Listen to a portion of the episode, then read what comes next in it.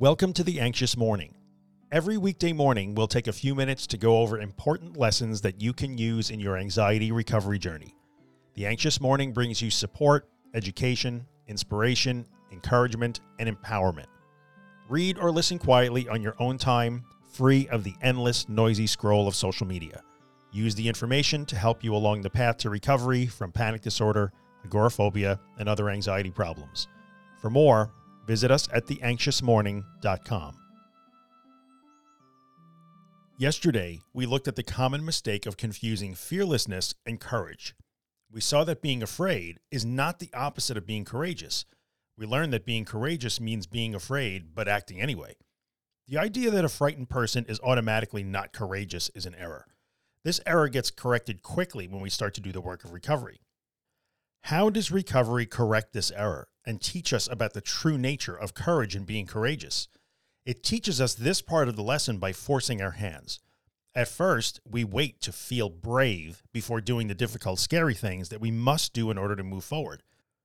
We wait and we wait, then we wait some more. Yet the feeling we are after never arrives.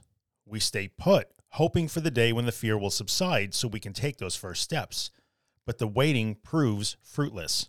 The fear remains despite the effort we put into wishing it away, reading about recovery, talking about recovery, and asking questions about recovery. We work so hard to intellectually and emotionally soothe the fear so we can move forward, yet we remain stuck. No amount of hoping, wishing, thinking, reading, discussing, or mindset engineering helps the world continues to pass us by while we remain frozen in place. Frustration may set in. We may begin to doubt our ability to ever take those first steps or to recover at all. If I can't be brave, if I'm still so afraid, then how will I ever do this? The endless analysis and questioning all leads to one conclusion. Wait, so I have to do this while I'm afraid? Here, the lesson is revealed. Recovery forces our hands. It does not permit progress via thoughts or words. It demands progress via action. Recovery remains disinterested in our desire to not be afraid.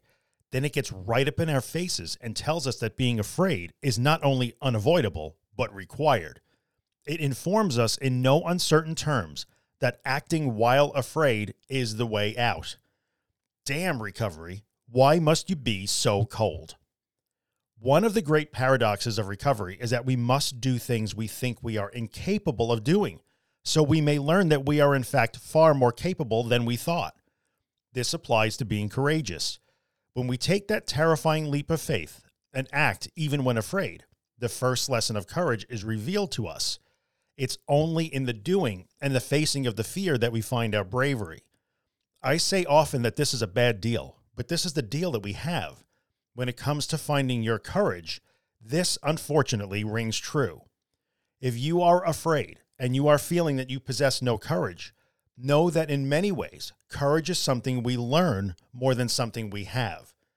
We act when afraid, we find success, and our courage grows. This is how it works. You are not weak. You have merely not practiced flexing your courage muscles. Tomorrow, we'll look at why acceptance is not a universal life strategy. Hey, if you're enjoying the podcast and you'd like to get a copy of it delivered every morning into your email inbox, including a full text transcription, head on over to theanxiousmorning.email and sign up for the newsletter. And if you're listening on iTunes or Spotify or someplace where you can leave us a rating or a review, take a moment and rate the podcast and maybe write a small review. It really helps us out. Or just tell a friend about us. Thanks a lot.